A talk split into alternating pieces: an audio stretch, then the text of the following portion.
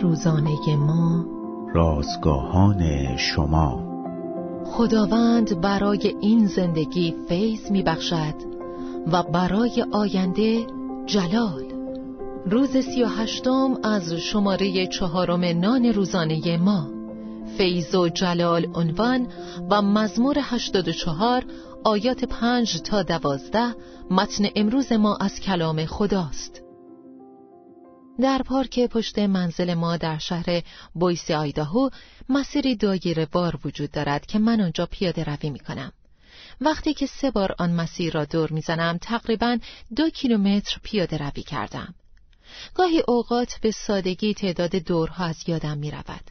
بنابراین هر صبح سه عدد سنگ در جیبم می‌گذارم و وقتی که یک دور پیاده روی تمام می شود یکی را بیرون می اندازم. اغلب وقتی یک سنگ در جیبم باقی میماند خوشحال می‌شوم و همین باعث می شود که سریعتر گام بعدی را بردارم. گاهی اوقات اتفاق افتاده که زندگیم چون قدم زدن روزانه بوده است.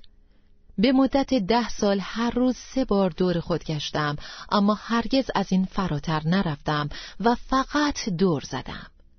عجله ای ندارم که زندگیم زودتر پایان یابد چون اوقات زندگی ما در دست خداوند است. همانطور که بدن در زیر سنگینی بار سالهای سپری شده خمیده می شود خدا در فیض خود مرا حفظ خواهد نمود. از قوت تا قوت پیش می روم و در فرصتی مناسب در کوه خداوند حاضر خواهم شد و در آن روز به جلال خواهم رسید. مزمور نویس می‌گوید خداوند فیض و جلال میبخشد. فیض برای قدم برداشتن در جهان و جلال برای وقتی که این زندگی پایان یابد. او هیچ چیز نیکو را دریغ نمی کند آیا امروز محتاج فیض هستید؟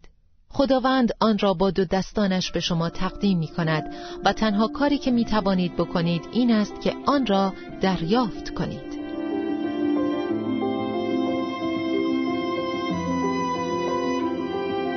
کلیه حقوق متن این اثر متعلق به انتشارات جهان ادبیات مسیحی است.